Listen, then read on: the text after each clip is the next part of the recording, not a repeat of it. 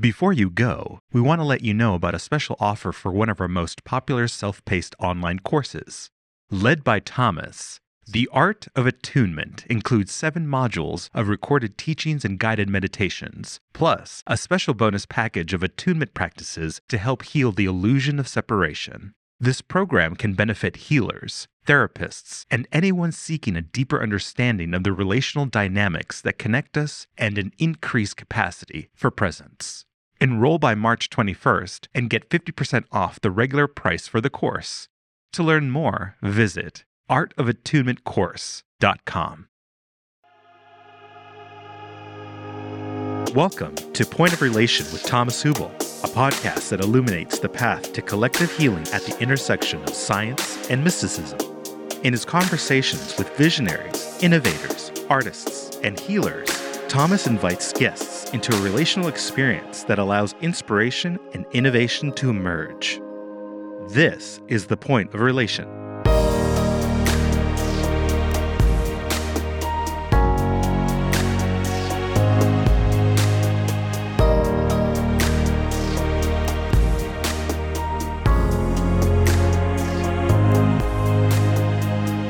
The following interview was recorded during a previous Collective Trauma Summit, an online gathering convened annually by Thomas Hübl to share ideas and inspire action for healing, individual, ancestral, and collective trauma.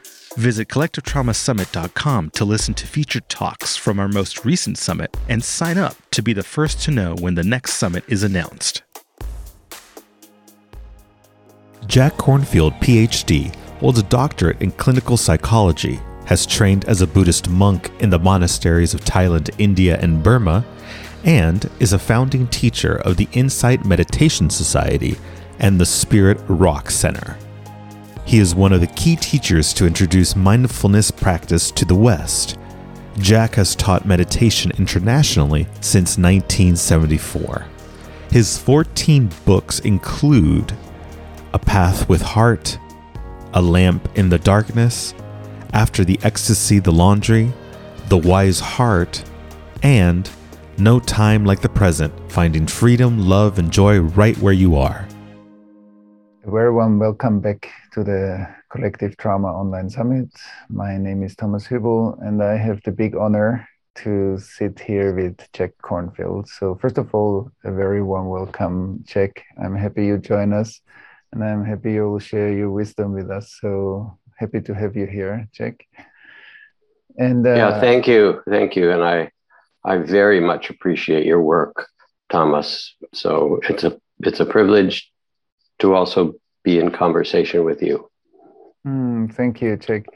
I remember, you know, before before I went to my full year meditation retreat, I already read your book and uh, and and uh, deeply appreciated it then. So you were you were a part of my inspiration at that time when I was still coming out of you know uh, within my medical studies, and so it so I, I remember having your book and uh, and it's it it became an inspiration on my path, and that's also right away my my question to you. So you know you were deeply immersed or you are deeply immersed in in in in the contemplative Eastern traditions and you are also immersed in in Western psychology or psychotherapy, and and I would love to understand, like in your own life path, how did, did these two streams come together, and why why do you think it's important for like a practitioner to be informed by both worlds or both competencies, or you know deal with our integration process and with our transcendence process?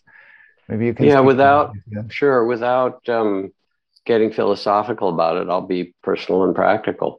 I grew up in a family where there was uh, a lot of trauma. My father was brilliant and uh, mentally ill in some ways, paranoid at times, and often outbursts of rage and violence, and particularly uh, violent toward my mother as a wife batterer you know, he would beat her or throw her down the stairs or things like that. It was a little, as a little child, you can't do anything, but it's um, it's terrifying. Mm-hmm. So uh, years later, after going to a good Ivy League university and also preparing to go to medical school, I didn't get as far as you. Uh, I encountered Eastern psychology from a great professor who'd come up to Dartmouth from, from Harvard to help start a department on Asian studies. And he talked about the Buddhist teachings of suffering, that life has suffering. I started to nod. He said it has its causes hatred, greed, fear, ignorance. We see them. And there's a path to an end to it, both individually and collectively. And he began to talk, and I sat forward. I said, This is the medicine that I need. And I became really interested in this. Uh, went, it was during the Vietnam, American Vietnam War.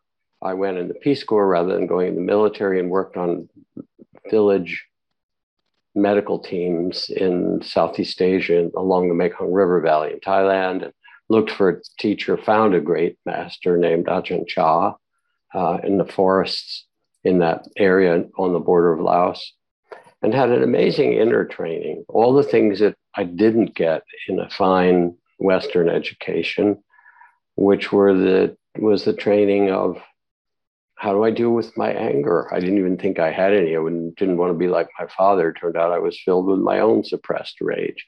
How do I deal with uh, not only my trauma, but longing and love and loneliness? How do I deal with a wise relationship with one another? How do I work with emotions and the stories I tell? All those were part of the training, as was the deep trainings in compassion and forgiveness.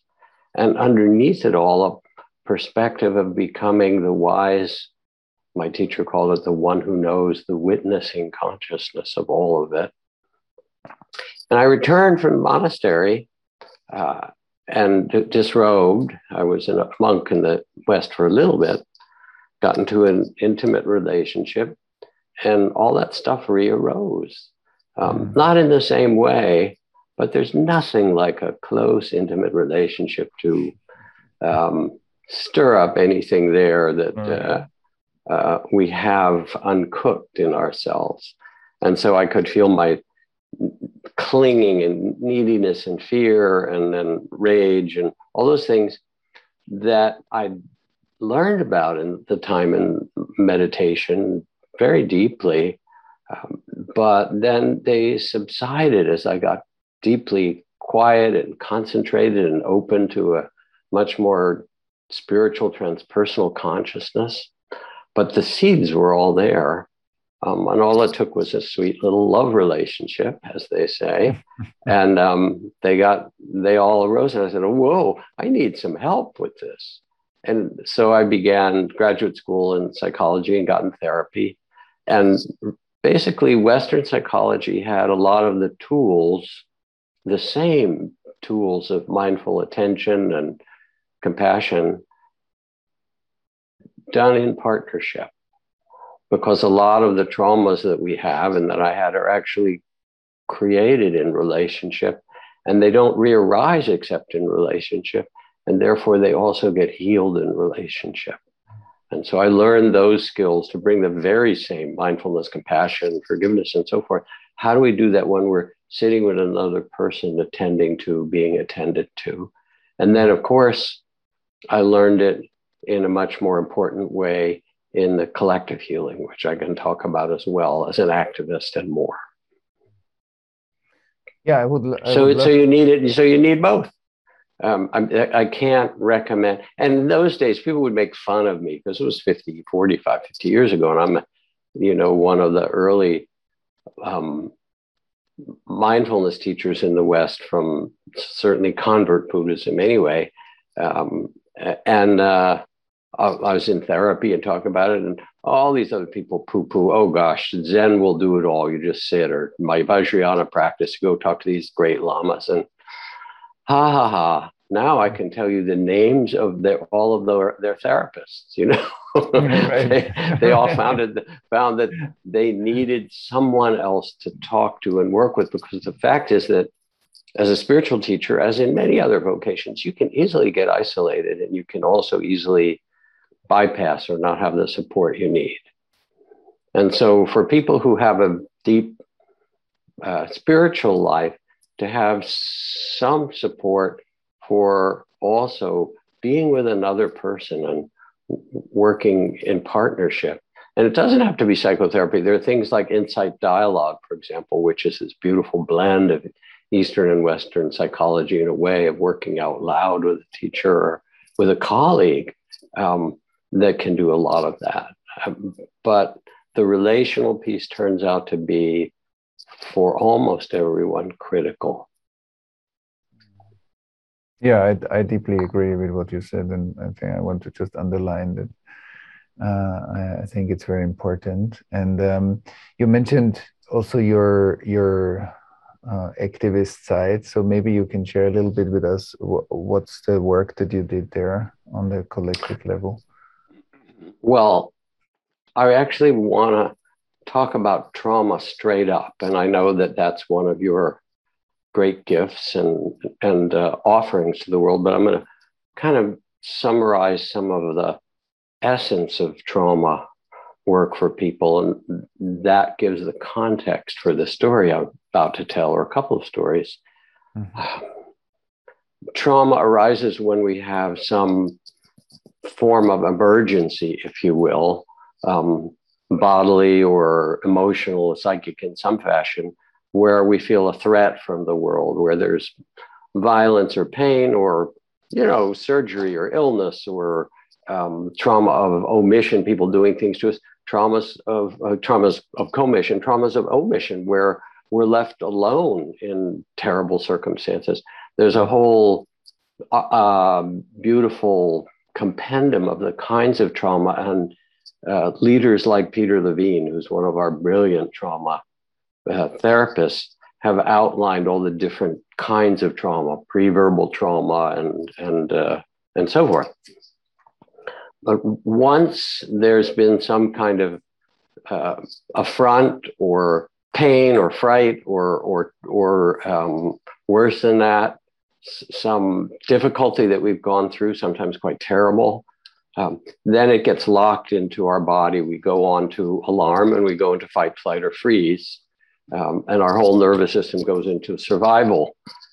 It turns out that often, once we've survived the trauma, all of you listening have survived your traumas, that those things can still remain locked in your body and your psyche and your heart and mind un- unless they're deliberately attended to or released. They don't always, but they can.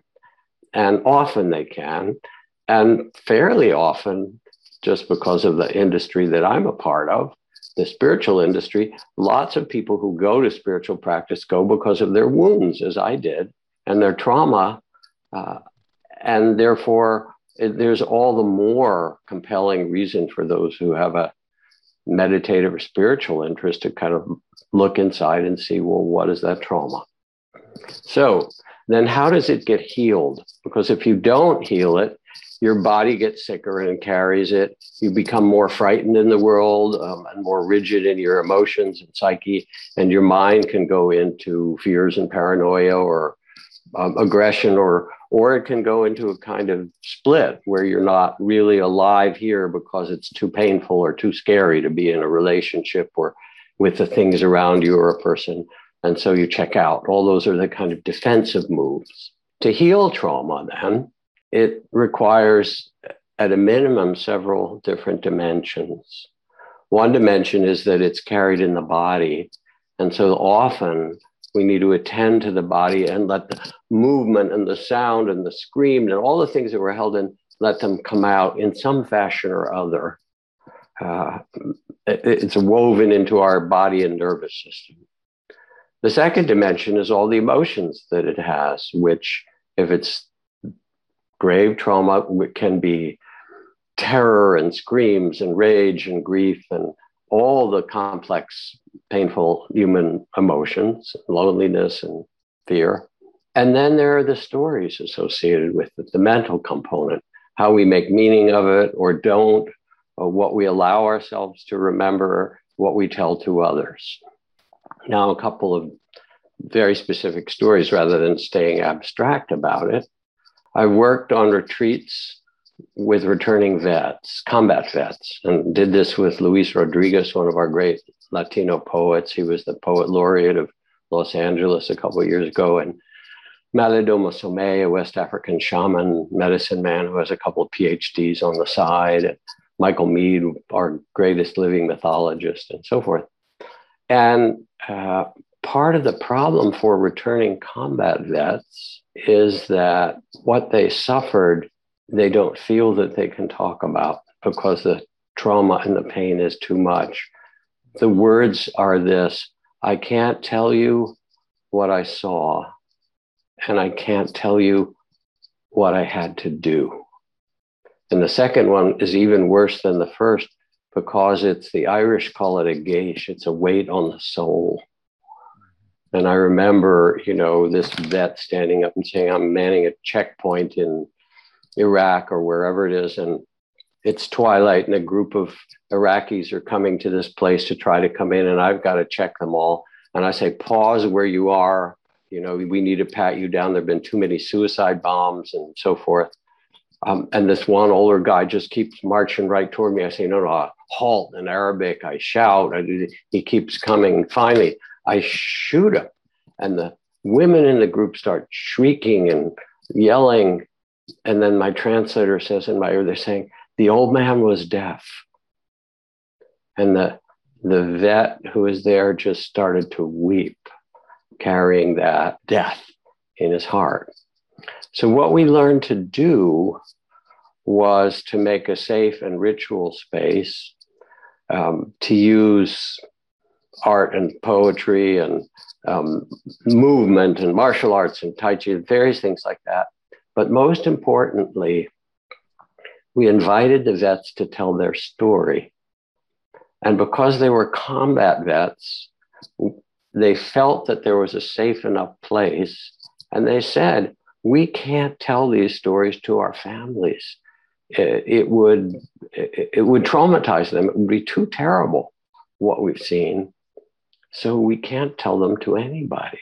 And they carried them in their hearts. We not only invited them to tell the stories that they never told, stories you're not supposed to tell, so to speak, um, but then we invited them to write them to write a poem or a story or dictate them if they couldn't write. And as they did, of course, there was tremendous catharsis in emotion and tears and rage and memories and all these things getting released emotionally and physically. And then at the end, we invited in a special ritual their families and the people closest to them to, to come. And the combat vets were in front of the room or like on a little stage. And they were invited to stand up and read a piece that of things that they'd never told that would free them, what they needed to say. And they each did. People wept each time. And the most important thing is that we had a ritual each time someone spoke that says, We hear you, we understand what you had to do. We welcome you home, we welcome you back. And that movement of witnessing body, heart, and mind by the community, and then saying, You are welcome back as part of us, uh, was an enormously healing moment, an enormously healing time. And I think about all these vets who get dis- disgorged by a bus on a street corner after they're you know they've left their uniform carrying all that baggage. You know there's a huge high suicide rate and nobody ever hears their story. So another related story and i think the stories are as illustrative as any of the theory that i can tell. Um, we also work with young men coming from getting out of gangs in the inner city in oakland and los angeles and chicago and so forth and I remember one event, and this really speaks to the importance of a container of enough safety or ritual container. We're there, these, these um, colleagues that I teach with the same group or some subset. And there's these guys, and they're sitting, and their hoods are up, and you know their hats are on backward, and we're going to work with them. And Luis reads a poem, kind of profound, amazing poem about it, life on the streets and heroin and whatever. And, you know, Michael's going to tell a story. And, and they just, they look, they say, listen, you guys, you got a poem, you got a story, man. We're on the streets. People got nine millimeters shooting at us. There's this undeclared war in the streets. Uh, you got to give us something better than that. So we say, okay, we can't start this way and we light a candle, a single candle, place it on a table in the front of the room, and say, Would you go out in the parking lot and pick up a stone for every young person you know who's been killed, shot, or killed? And some of these kids come back and their hands are full of stones. No young person should know that many dead people, really. Um, it's, and then we said, put them by the candle and simply say the name. This is for RJ, and this is for Tito, and this is for Homegirl, and this is, and pretty soon there's a pile of stones around this one naked candle. And they sit back down, and the hoods come off, and the hats come off, and the eyes open like, okay, this is a place where we can tell the truth. And in telling the truth, not only were the stories shared, but then there were myths about warriors coming back, you know, from ancient cultures and what they had to do to cleanse their hearts and come back again. There were there was songs that we did together. We did some African and Mayan songs and things from these ancient cultures that they were a part of to feel that they were not alone in this, but that there were generations of people who had survived and those who'd been warriors and survived, mm-hmm. and then to come back and make peace. So, this is some of the collective healing. Uh, now, one little more piece to say some of it is very much done in an individual basis. Uh, but no matter what, if there's profound trauma, those multiple dimensions of the body and the emotions and heart and the story and the witnessing all are a part of the, of a more thorough trauma healing. How's that sound to you, Thomas? Does it match your experience? And first of all, very much, very much, and and and it's amazing to feel the um, transmission of you know the the story makes it very very alive and transmits the work that you do or did so I think that that yes, and and also the content that you shared matches that very much. I wanted to ask you, since you know I I deeply believe that the interdependence of an individual and the group is part of a, the principle of healing. So if you maybe share in your own experience of doing so many workshops and groups, what what what do you see as the power of you know people coming together to form that, that kind of ritualized spaces for healing. What's the power of the we or the, the, the kind of collective container for healing for individual and collective healing? So and and and what do you find uh, supports the power of the healing space? What are the elements that are that really work well well, that's it's kind of a leading question since it's you know you've written and said it's important for you know decades now. So I know your point of view on it. What's important to recognize is that in almost every great spiritual tradition, leaving aside kind of individualists like Thomas Hübl, um, but most of the wise spiritual people, you are wise, but in a different way, um, they say that what's critical is satsang, or Sangha or community or a minyan in the Jewish tradition or whenever two or more are gathered in his name or her name or, you know, uh, the Sufis who come out of nowhere and put up a tent and have an amazing mystical convening of the parliament of the hearts and the spirits and then disappear the tent and brush the desert clean so you wouldn't even know that it happened except that it did because the seeds are there in your heart and your imagination. So mm. almost every great spiritual tradition knows that we can't do it alone. That because part of the revelation is that the whole notion of separateness is a, is a constructed fiction that we are one another's bond, we are one another's glory, that we are life itself. And that sense of separation dissolves in whether you call it mystical ways or even in the deepest, profound therapeutic ways and so forth. So it becomes important, it becomes critical to be witnessed.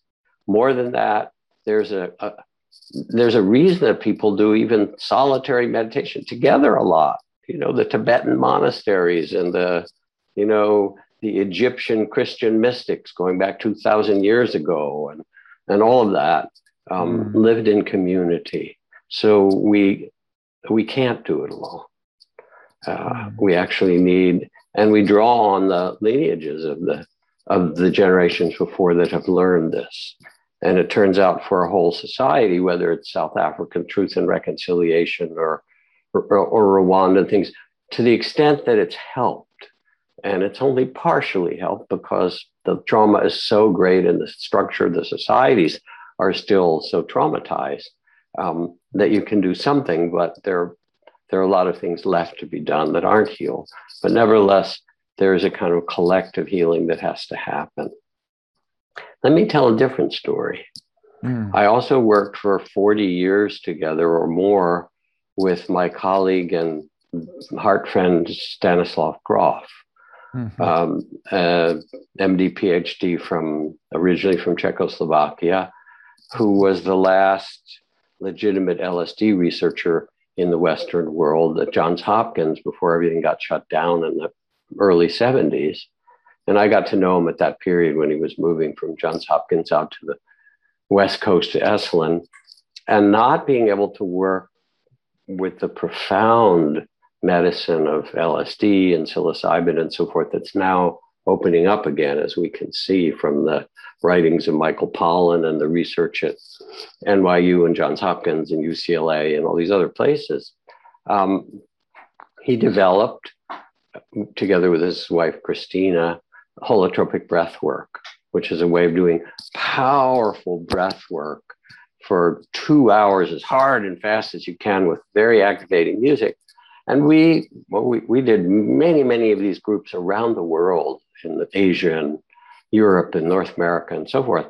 And um, sometimes it'd be a room with two or 300 people breathing insanely hard uh, with someone sitting with them. So they had a partner, they'd pair off. So they were always tended and people who facilitated who knew even more about it. And in that room, if you entered it uh, with a loud music playing, a kind of great swelling music of all different kinds and drums and so forth, you know, 30 of the people would be dying and, you know, 28 of them would be in, in the birth canal and being born. Some would be in a past life regression. Some of them would have been turned into birds or whales or wolves or animals. Um, you know, some would just be working childhood and their parents. Every dimension of consciousness opened up as it does from LSD uh, in really powerful ways. And the whole art of the holotropic breath work was to allow whatever needed to open complete freedom and space. As long as you lay there on your back, you couldn't get up and interact because it would be too dangerous for you. But on your mat, kick, pound, scream, die, be born, you know, turn into an eagle, have a pet, anything. And it was like run walking into Dante's Divine mm-hmm. Comedy. There was the hell realms and the heaven realms and purgatorio and everything in between. Mm-hmm. And it was profoundly healing for people, sometimes over a succession of times. But here's the part that I think is relevant to the question that you've begun to pose. My work with that, beside breathing and having my own experiences, I, I did it once with my twin brother who came to visit. I said, well, let's do it on the mat together. we breathe. And sure enough, um, both of us were back in the womb, not talking to each other, our eyes closed, so forth. What it was like being tight in there with another person and getting born again. And so all that came up. But anyway, um, after those sessions, I would lead meditations to ground people, to help them feel and integrate the emotions that they just released, to help them sense their body and how it could again come connected to this human earthly realm because they've been in every other realm, past and future, and so forth. Um, how to hold it all with compassion so that there was a way in which the tenderness of deep compassion that we all carry our measure of tears. We all have a measure of suffering as, as existing beings, as humans. How do we hold this? Um, teaching those practices and grounding and integrating them so that they had the, the skills, if you will, of mindful, loving awareness, of mindfulness and of compassion itself, um, and the steadiness of embodiment to digest or integrate what happened. And that's a little example of kind of the interweaving of the individual and the collective. Yeah, very strong. Like I also love the the coherence that builds. I'm sure that there was a lot of coherence in the room in the different experiences, but being together in a, in a similar experience that is very powerful. Like that's mutually supportive, even if yes. it doesn't look like yeah. And um, so looking at uh, what you shared so far, you know, we could say, you know, there's there's always like some kind of criticism that some people say, listen, many spiritual practitioners are just avoiding the real difficulties of life. You know they are just trying to get away into a good experience but they don't they can't face and change real hard stuff in in society. And then there's the other one that says you know many activists are trying to solve their own trauma by helping the world or not looking at their own stuff and bypassing it through bypassing also their own spiritual practice maybe through their work in the world. And so when we when we look at these two poles and then we see okay how can we what's a way to first of all to relate to this when when you hear that? And secondly mm, what's a how can we be find guidance on our path? Not to tap into one of those traps but to or maybe tap into it and have some guidance to get out of it again. Like how to avoid that bypassing or become aware that that bypassing is happening. Can you maybe speak to that? Because that's often you know the argument between the grounded world and the spiritual world and uh, why we are where we are. Grounded world and the spiritual world what an unfortunate language. As if the world wasn't sacred, you know, that's some notion that the spiritual world is someplace else up in the sky or in India or exactly. some other place. So I will talk about it. I don't know whether to tell, I'm going to tell a story that's not exactly related, but it's important to tell it. And then I'll talk about spiritual bypass and right. this, Perfect. you know, or activism. I love your um, story well, this is an ancient story. It's not mine. It's one of the parables, if you will, of Kisa Gautami, who was a woman in the time of the Buddha back 2,600 years ago in India. Most of the early Buddhist texts are actually simply recordings of um, dialogue. Uh, people would come to the Buddha and say, We hear you're a great teacher. Can I ask you a question or can you help me? And that was true when I lived in the forest monastery. And Ajahn Chah would sit in, under these great trees on a little wooden bench, and people would come, and there was no division between what was spiritual and what was psychological and what was collective. Somebody would come and say, I've just been drafted. I'm going to be a soldier. Can you give me a blessing? Can you give advice? Somebody else would say, My daughter just died. Help me. Um, somebody else would say, I've been meditating and my body starts to dissolve into light. Can you give me guidance? And someone else would say, You know, my brother tried to steal the land that our parents left us. Um, and somebody else would, and none of it was said, said to me, okay, that's not spiritual. What we do is follow the breath or some nonsense like that. All of it was amenable to the medicine of the Dharma which is that they're suffering and it has its causes clinging greed hatred ignorance.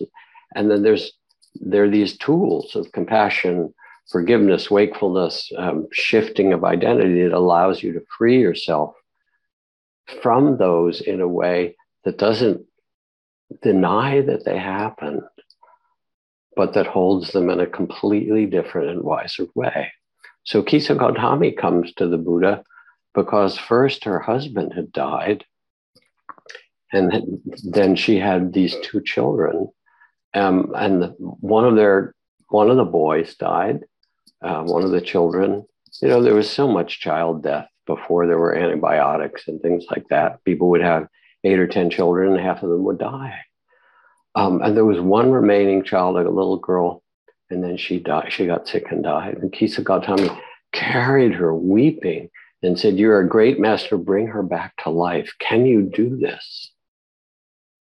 And the Buddha said, Yes, I will do this for you, which is a really remarkable thing to say. Uh, but first, you must do something for me. You must bring me pepper seed, some spice, uh, very, very common kind of pepper um, from the village from a compound, a family compound, um, where no one has died. So she went into the village thinking, oh, my, he's going to return my daughter to life. And she goes to one compound. People lived in their houses, multiple generations, grandparents, parents, and said, do you have any, you know, of these pepper seeds? Of course we have. Um, I, I, I need it. Oh, by the way, has anyone here died? Oh, yes, our grandfather. And then two of the children, one stillborn, and she went from house to house to house. They all had the pepper, and not a single compound could say no one has died here. And she came back and she wept and she looked at the Buddha and said, I see. I see death happens, and it happens to every family, and it happens to all, all of us. Um, so, this is a, a famous parable and it's a parable of understanding, but it's also a parable of how we learn from one another of the collective healing um, in some profound way. I lived in a, one of the monasteries with a man, with a monk who became a very famous, he became the head of Cambodian Buddhism and nominated for the Nobel Peace Prize a number of times. His name was um, Ghosananda, Maha Ghosananda and uh, he spoke 12 languages and was extraordinary. Mostly, he was just a sweet, kind human being, kind of an ocean of love. And we were in the monasteries when the Khmer Rouge had taken over Cambodia and killed a quarter of the population, a kind of genocide. Two million or more people killed in the killing fields. And um, because he wasn't there, all 19 members of his family plus um, his were killed, his temple burned, the village destroyed. So we went to the refugee camps. There were hundreds of thousands of refugees who'd fled into Thailand, taken care of by the UNHCR. Maha Ghosananda said, let's see if we can set up a temple for these people and got permission from the UN just a tin roof and a platform and an altar with a Buddha image on it, as you would have in a temple in the center of ground at some point. And then we went through the camps ringing a big gong to open it. But the Khmer Rouge Underground, which was there in the camp, said anybody who goes when you get back to Cambodia, uh, you'll be killed. So we didn't know if anyone would come. And the bells rung through the camp. And out of the, you know, 80,000 people in that camp, 25,000 people poured into the center square. Huge number. And all sat. And then here's this one monk, Maha Ghosananda, sitting up there, looking out. And it was the faces of trauma of a grandmother with two surviving grandchildren out of eight, you know, or an uncle and a couple of little boys with him, or a parent who'd lost their partner in their village. And you could just see the visible trauma on the, the shell shock, to use a war metaphor. And I thought, all right, what will Maha Ghosananda say to these people? And he put his hands together, gazed at them, and he began to chant in Khmer or Cambodian and in Sanskrit, Pali, this verse, one of the very first verses of the Buddhist text that goes, Hatred never ceases by hatred, but by love alone is healed. This is the ancient and eternal law. And he chanted it in Cambodian and Pali again and again. Hatred never ceases by hatred, but by love alone is healed.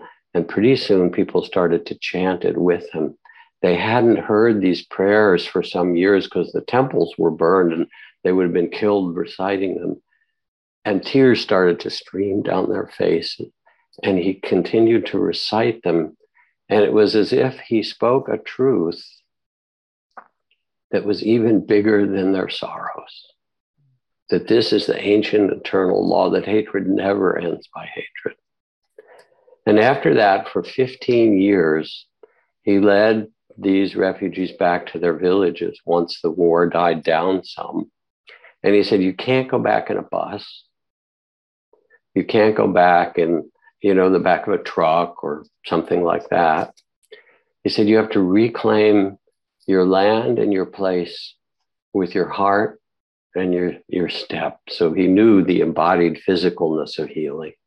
And so at the front of a line of a thousand refugees, some of them barefoot, he'd be ringing a bell chanting, Hatred never ceases by hatred, but by love alone is healed.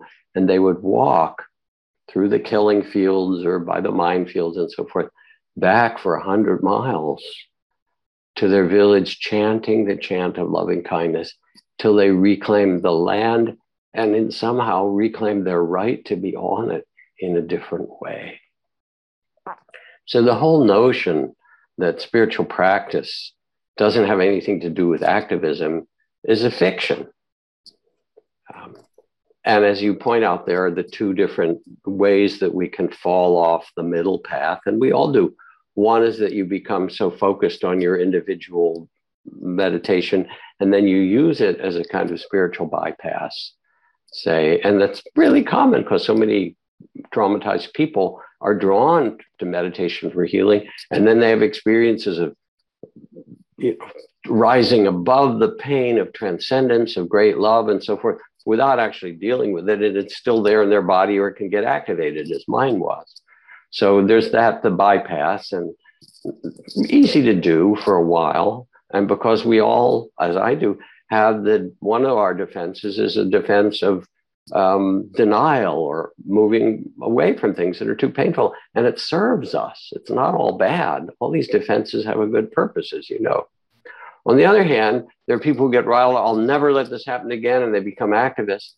We've had generations of burned out activists come to our retreats because what was fueling them was not what supported Maha Ghosananda in his work, but it was bitterness and anger and unresolved trauma. And I know working in refugee camps as I have, that half the people who work there are people who had tremendous trauma themselves. And they feel like, okay, now I'm with my people. I'm with the other traumatized people, but they haven't necessarily found the inner skills to to heal it so well. They they feel better because they can respond and make something happen and help people. Hallelujah, it's fantastic. But in fact, as a human being, uh, we are both. We have a sacred, you know, dimension of who we really are, which is consciousness that's born into these bodies, a timeless consciousness that contains and is everything. And we have this mystery of our individual incarnation in which we have to pay our taxes and drive on the correct side of the street. Um, and anybody who says I'm really spiritual and I don't have to bother with that, see what happens the next time you don't stop at a red light. You know, you realize that you have to wed together the personal and the collective and the human incarnation on this earth with all the other creatures you're woven with the every breath you take is the breath of the starlings and the breath of the earthworms in the soil. We're all breathing interbreathing it together. Um, that's how it works. That's what life is. So we have all of this. And and in the long term mean you can go one way or the other you get activist phase in your life or time when you go alone into the woods for a year or you do something. All that's good. Um, what it can bring you back to if you have a wise tradition or teacher or understanding is that they're not separate. And that um, yes as i said you know here in the us where i mostly teach although i've taught all around the world we're americans we know how to misuse anything so we can misuse meditation we can misuse activism. Um, and that's really because the misuse is is the clinging clinging to, to transcend some kind of false transcendence where there's this visionary beautiful opening. But you know what about how you put on your your shoes and care for the children in your in your neighborhood you know or in your family? Uh, we're also called in different ways thomas. Some people are truly called to live in a cave. And sure there might be some denial or some bypass but i'm thankful for those hermits in the caves that are doing 24 7 prayers for the world. And because I didn't, you know, I grew up in a very well educated scientific family, and my twin brother was a PhD professor scientist. Another brother was is an engineer and architect and helped run the city of San Francisco and emergency services, all kinds of things. Another brother was the director of uh, the biggest biotech company in the world. My father is a scientist. So for a while, I didn't believe in all this mystical stuff. You like to use the word mystical, so I'll go with your swing with your language for a little bit. Um, you know, I did, there's a lot I didn't believe in. They talk about the ghosts and spirits in the monastery where I live, you know, because there's a, a great deal of fear in some of those cultures of spirits and ghosts of the dead.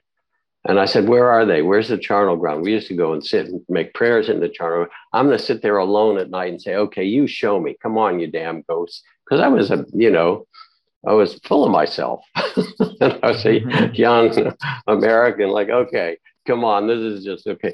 I, so I did, there's a lot of things I didn't used to believe in. Now, I pretty much believe in everything. And that's mm-hmm. partly because it's all created by consciousness.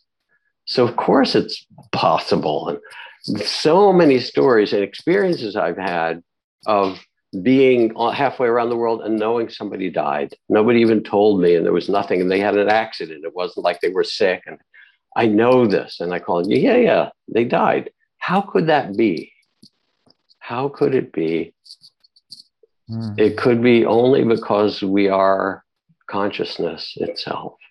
We're connected in that way or I sit with people who are dying and, you know, they say nothing happens and then, you know, they have a near death experience and they come back for a little bit anyway. Well, what happened? Well, oh, I floated on my body. There was light. You know, you see anybody? Maybe, maybe not, and so forth.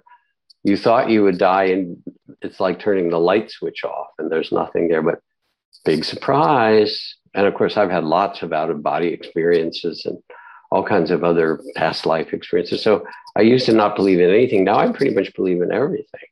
One more story to tell you of a different kind. And this has to do with the collective. And then we'll go maybe back more to the individual. One of the senior people trained by Peter Levine in his somatic experience trauma work uh, is an Israeli American, a woman, um, quite skilled.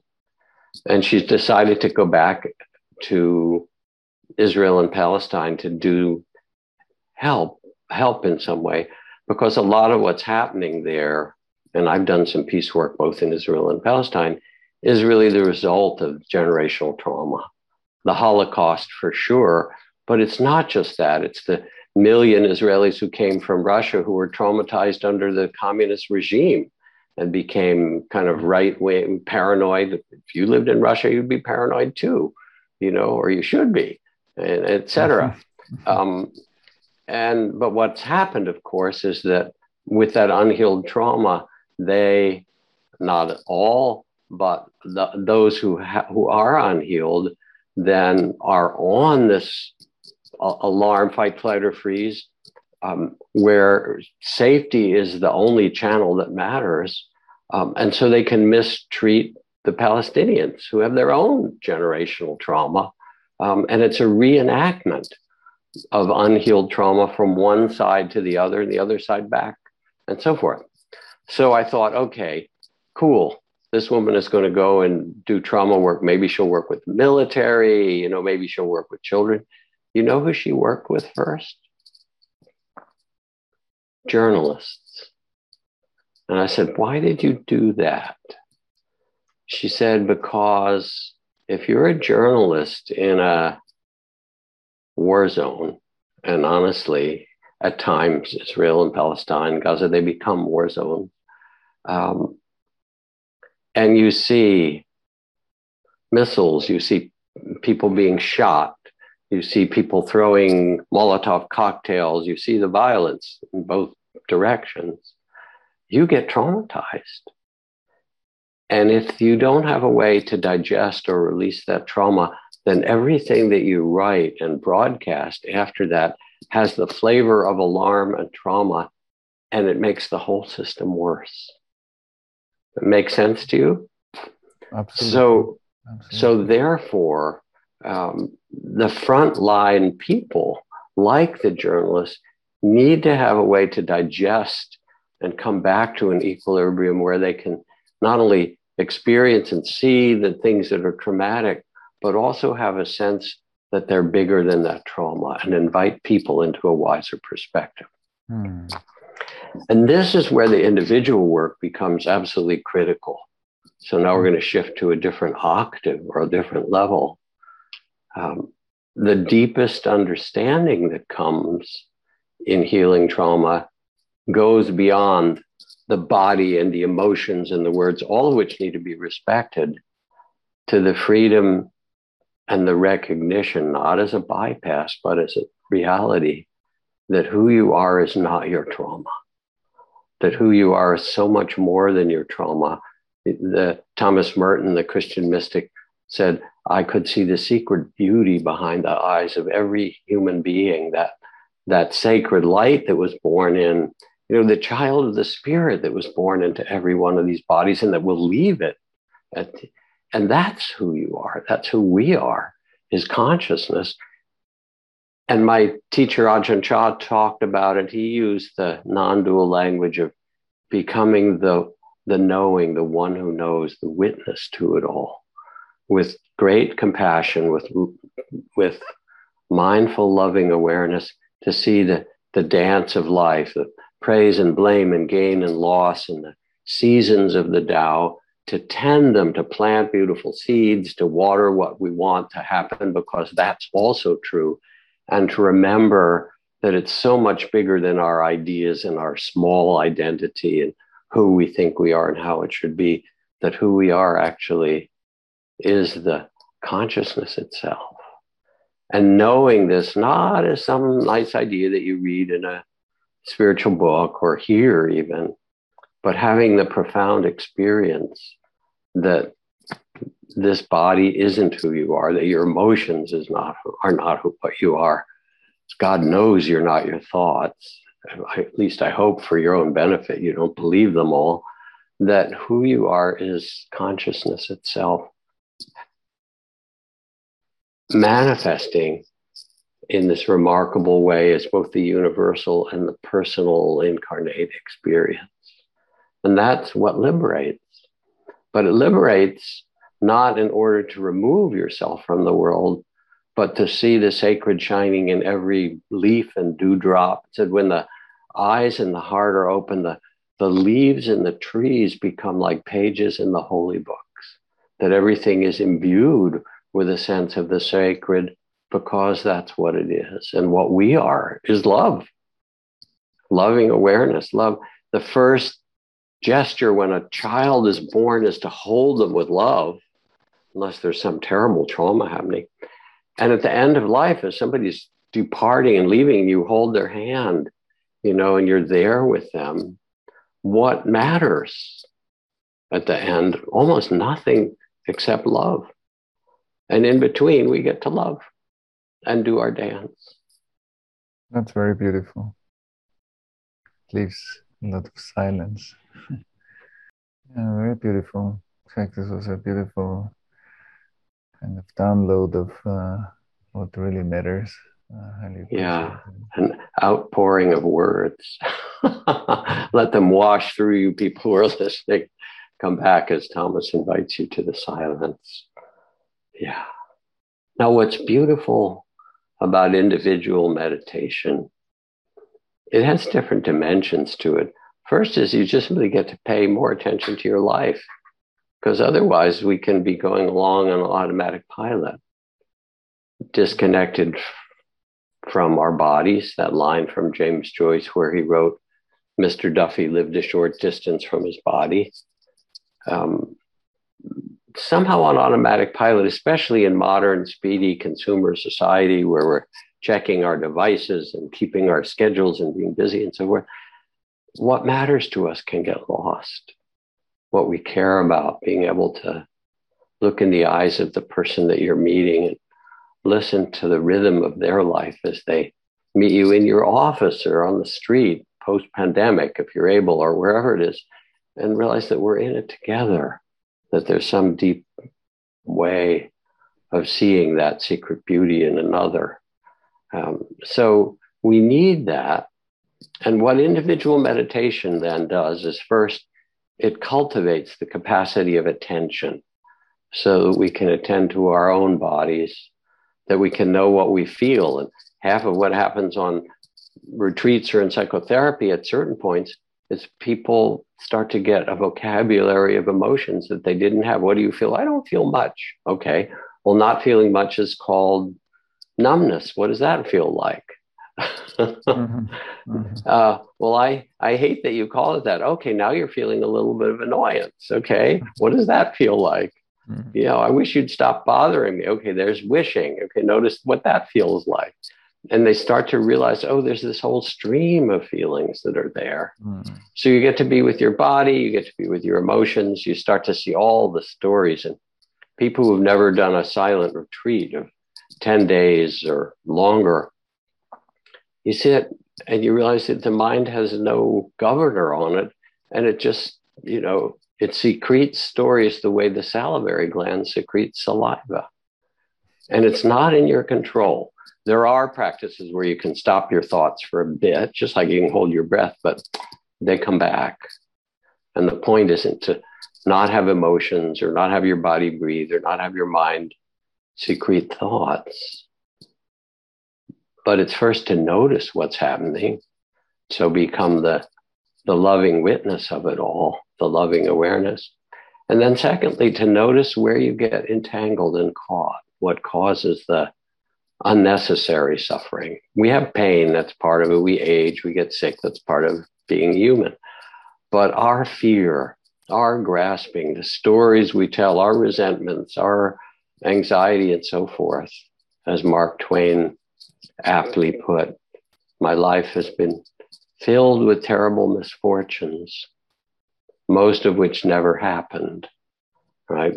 We can spin out all these stories and fear is primarily a story of what's yet to come. In the moment, it might be painful or difficult, but fear is almost always connected with some story that we tell about what's going to come next. So when you've learned to meditate, you're able to, you, do what the neuroscientists call expanding the window of tolerance. That's Dan, Dr. Dan Siegel's expression so that you can tolerate your emotions, the level of your grief or sadness for things that you've lost, or longing, or hope, or fear, or whatever, that you become comfortable with the whole domain of emotions. You can tolerate physical pain and tingling and itching, part of the Zen training. You sit and you don't move, not because not moving is a spiritual thing, but because you learn to be bigger than the reactions to everything going on in your body. You find a different kind of freedom. And then you start to see all the stories the mind tells and all the beliefs and how you identify with all of them. And then the big shift in meditation isn't so much that the things go away, although they can at times quiet and become silent, connected, and oneness and transcendence. The big shift is a shift of identity that you don't take yourself to be that personality. You get amused by it. You don't take yourself to be the trauma. You heal it you, as, as you can. You feel compassionate for it. It awakes your tenderness for everybody else that's been traumatized like that. But it's not who you are. And that greater and greater freedom of being the loving awareness itself that's the liberation more than any state. And I know when I came back to see my teacher, Ajahn Chah, after going and practicing in this Burmese monastery, and I was silent for almost a year and a half, except for 15 minutes to speak with the teacher a couple times a week. Other than that, silent. Um, and I had all these, you know, dissolve my body into light, out of the body floating experiences and you know experience of deep insight and transcendence. And i came back and i told him about all this stuff. He smiled. He said yeah you had quite a retreat. I said yeah. He looked at me and he said something else to let go of huh and that was his main response because he wasn't interested in any particular experience he was interested in inviting us into the liberated heart that's not based on any kind of experience, however wild or transcendent or tender it might be, but to become the one who knows, the witness, the loving awareness itself.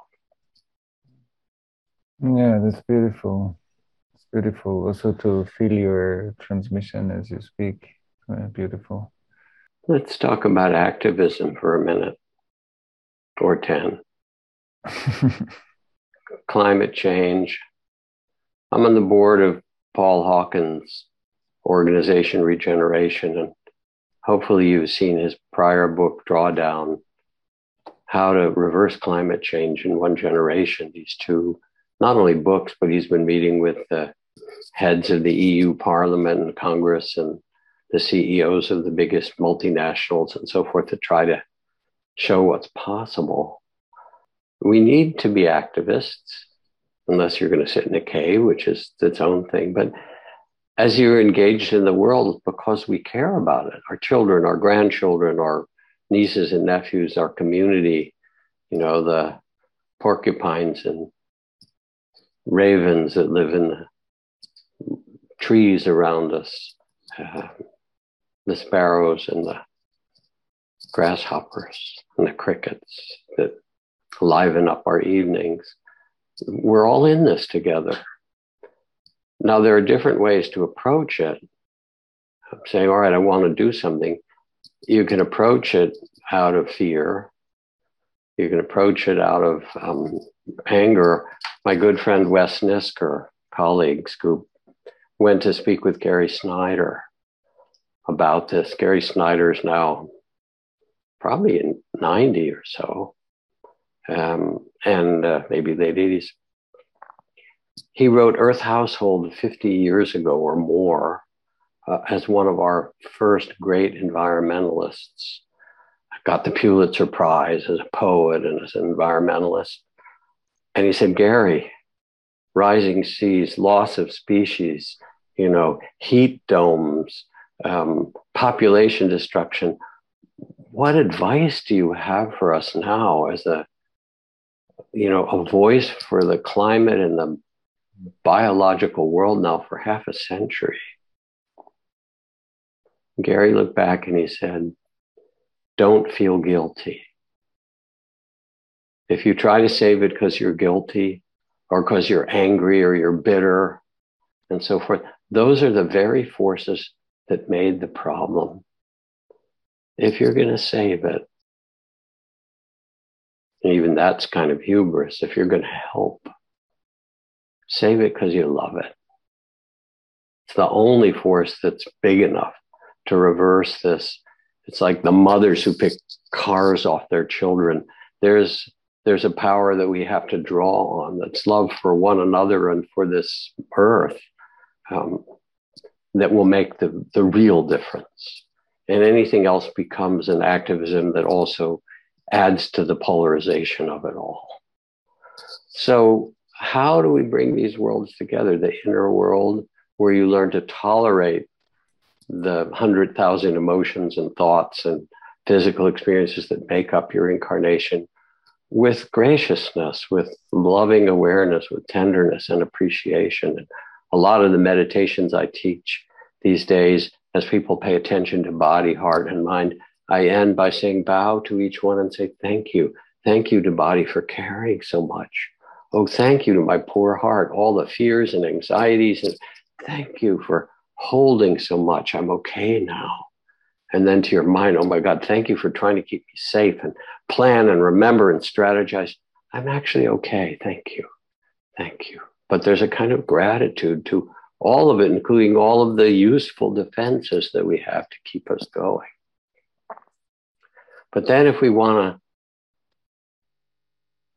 make a difference, which I think in our heart we all do in some fashion, if we get quiet and listen to the voices of the world and the children the beings and the creatures we share it with. As Chief Seattle said, if all the beasts were gone, men would surely die of great loneliness of spirit. For what happens to the beasts happens to man, he wrote in that, or said in that ancient language. So we need to do it for our heart's sake, because we are them. But there's a different way to do it. And that's the power of love. And then you start to see there's a book that's coming out this fall. I just did a program to help with it uh, from Jane Goodall, who's you know almost 90 herself, called The Book of Hope with Doug Abrams. And she sees the environmental destruction and the loss of habitat that these beings, her brothers and sisters, the chimpanzees, the gorillas, these are our people. And she talks about what it means to carry hope and I know it if I go in a refugee camp, they don't want me to come in depressed or or outraged and angry and you know all upset. They actually want somebody to bring a sense of joy and well-being and uplift and say, here's what's possible. Because you come from a thousand generations of survivors. We know how to do this. We know how to turn things around. And now in this time, pandemic and global climate change and so forth, we're called upon to do it again, and we can. And the same is true for racism, which I see as the central wound in the American culture, certainly in the US, underlying the economic injustice and underlying education problems, and underlying so many things is this long history of racism that's still so present, in which we actually see another here's this little child born. Hey, I'm here. You know, well, I'm sorry, your eyes are the wrong color, or your skin is this weird color. You're a lesser person. You don't count. You're not as good as our kind of person. And this goes back to very early primitive wiring in us that we're in the cave and are the ones in the caves over there going to steal our food, kill us, take our children or wives or whatever. There's a kind of um, very deep survival brain. Fortunately, that's not the only brain we have. We have the, you know, the survival brain, we have the emotional brain, but we also have this spiritual dimension, this capacity to know who we are in a much bigger way. And so racism, because it's so embedded not just in American culture, but in its own way everywhere I've been. You know, there's racism in Japan toward the Koreans, toward the Africans. There's racism in India, the lighter, the darker, there's name it. Um, in Brazil, wherever you go, you can find it, or pretty much. Um, and colorism, and then caste, which is a whole other who's on top. A lot of it's around power and who gets, you know, who gets the resources how we approach it, the need for collective healing, which first means to honor the suffering. Trauma doesn't get healed unless the grief and the suffering is actually honored. And then it's not an individual honoring, but it's a collective honoring, as your work shows. And then in that, there's the individual transcendence, forgiveness, uh, compassion, all the different dimensions of consciousness that we can call upon to shift us from being either the victim or the perpetrator. And I'll tell you another story. So I was doing a climate summit, and the person I was in dialogue with was Christiana Figueres, who is a Costa Rican diplomat who was the United Nations Special Envoy for Climate Change, who helped organize the Rio Summit and then pulled together the Paris Climate Accord. Quite a remarkable woman. And she talked about how, as she was working on the Paris Climate Accord, she got more and more depressed and more and more stuck because countries were intransigent and grasping and aggressive and didn't want to come together and everybody had their own agenda and it just felt more and more uh, the the power of greed and grasping and hatred and you know and and um, really of, of separation of what's good for me and not what's good for us. And then somebody said, seeing her getting more lost and depressed, there's a place she was in, I think in Geneva or somewhere in Switzerland. There's a place in southern France called Plum Village with this Vietnamese teacher. His name is Thich Nhat Hanh. She'd never heard of it. Maybe you should go there for a little retreat. So she went, as she described. And as she listened to Thich Nhat Hanh's simple and profound teachings that we carry it all within us, I am the child thrown into the sea by the sea pirate, and I am the pirate too. I have all this in me. As she listened to the teachings of interdependence, as she learned the tools which meditation brings of quieting the mind and tending the heart, and all its grief with compassion, and how to be present for this human incarnation with its 10,000 joys and sorrows. She said she had a revelation that the problem with the climate change summit in Paris is that it was being divided into perpetrators and victims. Who was doing what to whom? And a tremendous amount of blame and resentment and resistance. And when she shifted her consciousness with her meditation and the teachings of Thich Nhat Hanh, she said, Oh, this is a family. These are the different parts of our family. We're brothers and sisters. We're woven together in this. And her heart somehow got released from that struggle.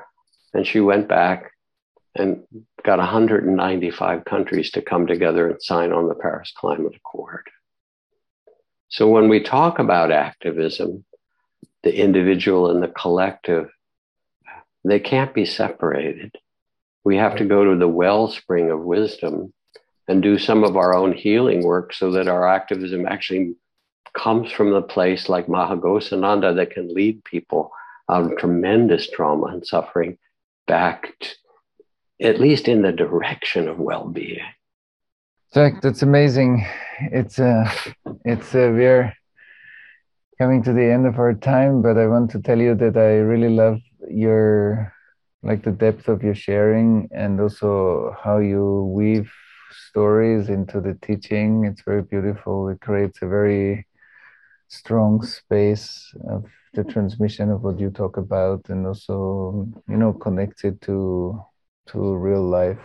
So it's very beautiful. I think that was a, a great journey that you went on on on touching on many important aspects of of collective healing and and I'm very happy that you join us. I feel very deeply nourished and touched and inspired by your sharing, and I'm I'm sure many people who listen right now too.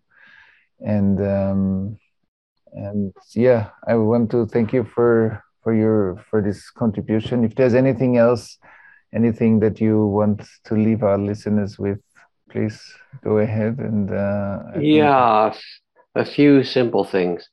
First, uh, and I commend Jane Goodall's Book of Hope. Uh, everything is possible. Maybe not immediately, and maybe not the way you think of it, but the very seeds that you plant and the very seeds that you water are what will create the future. Mm. The human spirit is incredibly creative. We've survived so much. And within you is that child of the spirit, inviolable, that used to tickle and run around and love and see the mystery of life. That's still in you. It's actually who you are. So take time to quiet your mind, meditate, open your heart, walk in the trees, listen to the voices of the non human brothers and sisters, as well as those. All of those things cultivate loving kindness. For those who are interested in the work that I do, you can go to jackkornfield.com. Um, and in particular, for those who are interested, Tara Brach, colleague, and I have a mindfulness meditation teachers, beginning teachers training program. We've got people in 4,000 people in 75 countries around the world. Uh, it's a two year training to learn to teach these inner practices of compassion, mindfulness, inner wisdom, and then be able to embody it in education or schools or clinics or things like that. Check it out if it interests you. And more than anything, I just appreciate your good hearts for listening as you have and being reminded of what you already know. So thank you. Visit CollectiveTraumaSummit.com to listen to more talks like this one and to sign up and be the first to know when the next Collective Trauma Summit is announced. Thanks for listening to Point of Relation with Thomas Hübl. Stay connected by visiting our website, pointofrelationpodcast.com, and by subscribing wherever you listen to podcasts. If you enjoyed this podcast, please leave us a positive rating and review and share about us with your community on social media. Thank you. We appreciate your support.